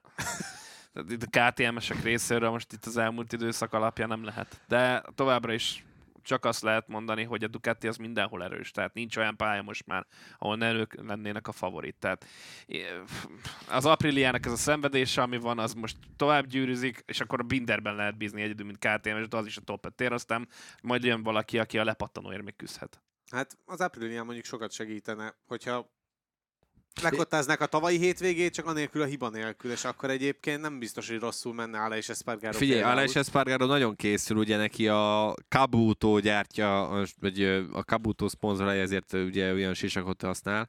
Hát általában azért ez nem szokott nagyon jól elsülni, főleg amikor esik, mert ugye akkor általában párosodik ez az egyszerű sisak, de hogy Aleix Espargaró annyira készül, hogy speckó sisak, lesz rajta, speckó overallt is fog hordani, tehát hogy és ő imádja Japánt, úgyhogy meglátjuk, kíváncsi leszek, de az biztos, hogyha nem lesz megint ez az apríliás hiba, akkor Aleix Espargaró egyébként meglepő módon, vagy nem meglepő módon, hanem erőből ott lehetne a futam győzelemért a harcban, úgyhogy én nem lennék meglepve, hogyha ő is erős lenne ezen a hétvégén. És akkor ki lehet az még, aki alapvetően beszállhat itt a meglepetésért zajló csatába, mert hogy Marc Márquez tavaly jó eredményt hozott a Hondával, és most is mindent megtesz majd vajon a szép búcsúért? Ha egyáltalán ez lesz az utolsó Honda motoron töltött japán hétvégéje? Hát, ha van kis esze, akkor ez lesz. De igen, szerintem Márquez is, Mir is erős lehet. De nyilván, hogy Nakagami meg... Nyilván Rins szerintem még nem látjuk, arról továbbra sem jött bármi hír, hogy visszatérne adott esetben, úgyhogy őtől nem számíthatunk szerintem így semmire. Max otthonról egy-két vicces tweetre. Tehát, hogy itt Márquezt és Mirt is, meg hogyha Mir tényleg megkapja, ha lehetséges az új motort, akkor kíváncsi vagyok, hogy ezzel tud-e bármit alkotni, mert azzal azt mondta, hogy jobban érzi magát. Meglátjuk. Hát én egy dologban bízok, talán olyan értelemben meglepetés ember, az megint Miguel Oliveira, ez most erre a hétvégén nem jött össze. De... Kérdezek én is, jó? Na. Inkább csak mutatok a Dávidnak, nem akarom itt a... Hát de most úgyis ezekről az apríliás emberekről beszélünk. A Marc Márquez kapcsán, igen, abszolút. Na mindegy. Szétestük a végére. Menjünk. Akkor ugye még a Yamaha új versenyzőt is hoz majd a rajtrács. Hát régi új, igen. Szabadkártyával rajthoz fog majd állni, segít ez bármit? Ugye annó a Yamaha ezt kitalált, hogy ez mekkora dolog. Aztán jött Quartararo, és mindenkit lehiggadtott, hogy hagyjuk már, mikor volt bármilyen szempontból paradigmaváltó, hogyha egy gyártónak a tesztversenyzője megjelenik szabadkártyával. Ha mondjuk érdekes dolgokat látnánk a motoron, akkor lehetne az, de nem hiszem, hogy ez valóban így lesz majd. Úgyhogy én se várok nagy előrelépést Crutchlow-tól. Quartararo viszont ugyanúgy versenyben lehet szerintem. aztán majd kiderül, hogy segít ez bármit, hogy a hazai pályán esetleg a Jamal tud valamit. Meglátjuk. Na, és akkor Dávid kedvenc robata jöhet, a meglepetés emberek is. Na most ide jöhet az Oliveira. Ennyit tudok hozzá. Más nem nagyon tudok ehhez az egész, mert átbeszéltük már az összes olyan versenyzőt, akik lehetséges, hogy ott lehetnek, mert említettétek. Szomorú vagyok, hogy a Millert nem dobtad be. De hát mondtad a Millert, és azt mondtad, hogy ha ez lesz, akkor viszont eldobod az agyadat, mert hát nem fog előfordulni. Az biztos. Mirrel kapcsolatban megbeszéltük, hogy meglepetés emberként hogy lehetne Mir, hogyha egyáltalán megkapja az új mutart, azzal tud-e menni, akkor azzal jó eredményt fog elérni, erről is volt szó, talán összejött, talán nem, tehát meg a Marc Márquez. Most az meglepetés lenne, hogyha Márquez mondjuk ott lenne megint a top 5-ben? Nem, tavaly is ott volt. Az biztos, hogy nyilván az nagy könnyebbséget jelent majd azoknak a versenyzőknek, akik esetleg valami jobb eredményre átsingóznak, hogy azért két Ducatival kevesebb lesz. A Q2-ben alanyja Zarcót látva az utóbbi néhány hétben inkább 3-mal, sőt, hogyha ugye kiveszem Pirrót, mert nyilván ő se fogja megváltani a világot, akkor már rögtön 4-jel. És akkor ott van még Fábio Di Giannantonio is, tehát... 5. Igen. Hát ezt mondjuk itt szépen kiúztuk a Ducatisat. Igen, amúgy kiúzt 3 kivételével az összes. Tehát a VB top 3 kivételével az összes gatya. A futottak még kategóriába soroltuk. Hát igen, hát, és igen. Akkor utána jöhet, amit beszéltünk, KTM Aprilia, és amilyen jól most eszembe jutott, tehát amúgy mostanában milyen jól teljesít Fernández amúgy. Mármint a Raúl. Ő lehet egyébként ilyen top 10 megint összejöhet nála, hogyha én most kihúzogattuk így a versenyzőket, simán előfordulhat, mert az elmúlt hétvégék alapján sem számítottam volna arra, hogy ilyen eredményt fog hozni. Na majd a fantazitba beteheted, akkor hogy már azt elengedtem. Hogy benne hagyhatod. Benne van, azt hiszem. Tippeljünk, és aztán zárjuk le az adást. Szomorú vagyok, időjárás. Egyébként megnéztem, a szombat tűnik Netzinek, de hát meglátjuk, hogy ebből mi lesz, mi jön össze, vagy mi nem. Itt fogja már a nagy meleg az itt nem lesz annyira jellemző elméletileg. De vannak előjelzések szerint, amik szerint itt is 30 akárhány fok lesz, úgyhogy... jön egy cunami, egy földrengés. Ugye nagyon bármi. Jó lesz így tippelni. Na, akkor Dácik, ha már ennyire vezeted ezt a csodát, akkor te kezded. Na most ha megint az lesz, hogy azt fogjátok mondani, hogy Martin Bagnaia Bezeki 3-as variáját, én tökön szúrom magamat. Pedig ez a tervem. Sejtettem. Ez a hétvégek óta ez megy, öcsém, nem igaz. Hát, na, haladjunk, mert tényleg sose lesz vége. Jó, hát nem tudom, akkor mondok én valamit, csak ha működne a gépem, akarna működni. Legyen mondjuk egy Bezeki. Wow! Ugye? Kiütöd a membránt, ember. Martin, akkor Bagnaia, tessék, és Bindert beraktam a múltkor, még nem. De büszke magára, úristen. Be is ültem. Sok pontot hozott. Hát mondjuk azért közel voltam hozzá, egy Marc Márquezbe előzés hiányzott, na mindegy. Szóval legyen egy Bagnaia, én szerintem Martin ki fog esni, és nyomok egy Bindert. Tehát egy Bagnaia, Bezeki, Binder a nagy díjra, és Bezeki, Martin, Bagnaia sprintre. Kerek úr. Mondom a sprintre a Martint. Győztes, igen. Bezeki Pecco, de az a Gergőé, nem baj. Majd átmásolom. Majd mindjárt kiderül, hogy itt az idei évben... Na, óriási változásokra számítok itt, igen. Az idei évben itt elcsalta Dávid az összes, és jó tippet magához írtam. A nagy díjra meg Bezeki, Pecco, Martin.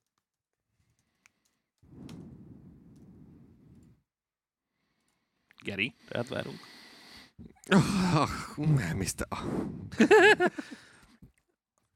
Bezeki nyeri a sprintet.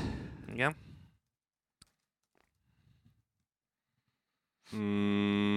Melyik a kettő közül melyik lesz szerinted? Ez, ami már nem lehet. Akkor várj, így beírom, hát ha úgy anélkül mondom. Martin Márquez. Na végre emberem vagy. Valamit ki kell találnom, mert másképp lemaradok. Végre egy ember. Bezeki nyeri a futamot is. Igen. Bagnaia 2. Jaj, te fiú. Nakagami 3. Azzal, hogy ne. Persze. Crutchlow. Nem. Hát. Jó volt ez a kis rohadék tavaly. Legyen a Binder a harmadik. Na. Milyen egzotikus típsor. Az már valami. Na, akkor szerintem zárjuk is le ezt az adást, ennyi volt már a Pitlane, köszi a figyelmet. Infokért, MotoGP-s cikkekért kövessétek a Network 4 web, Twitter és Facebook oldalát, illetve iratkozzatok fel a Network 4 csatornáira azokon a felületeken, amiken hallgattok minket, illetve hogyha értékelitek és hozzászóltak az adásokhoz, azt is megköszönjük. Kövessetek minket Twitteren is, engem a Kerek István Dávidot az Uvar Kreatoron, Gergőt pedig a Demeter Gergely 3 felhasználónév alatt találjátok meg. Jövő héten érkezünk majd Japán nagydíj értékelővel, a hétvégén pedig várunk mindenkit a képernyők elé, mert hajnalban Japán nagydíj, napközben pedig majd Superbike Portimaóból, úgyhogy abszolút motoros hétvége vár mindenkit a Network 4-en, Dáviddal, velem, Gergővel, mindenkivel, aki ide tartozik. Biztos, hogy bajnokavatás lesz amúgy, mert Supersport 300-nak vége lesz. Na, nem pont erre gondoltam, de köszönjük szépen. A Supersportban is lesz bajnokavatás. Minden esetre mi köszönjük a figyelmet, várunk mindenkit vissza a jövő héten, és addig is sziasztok! Sziasztok! Hello!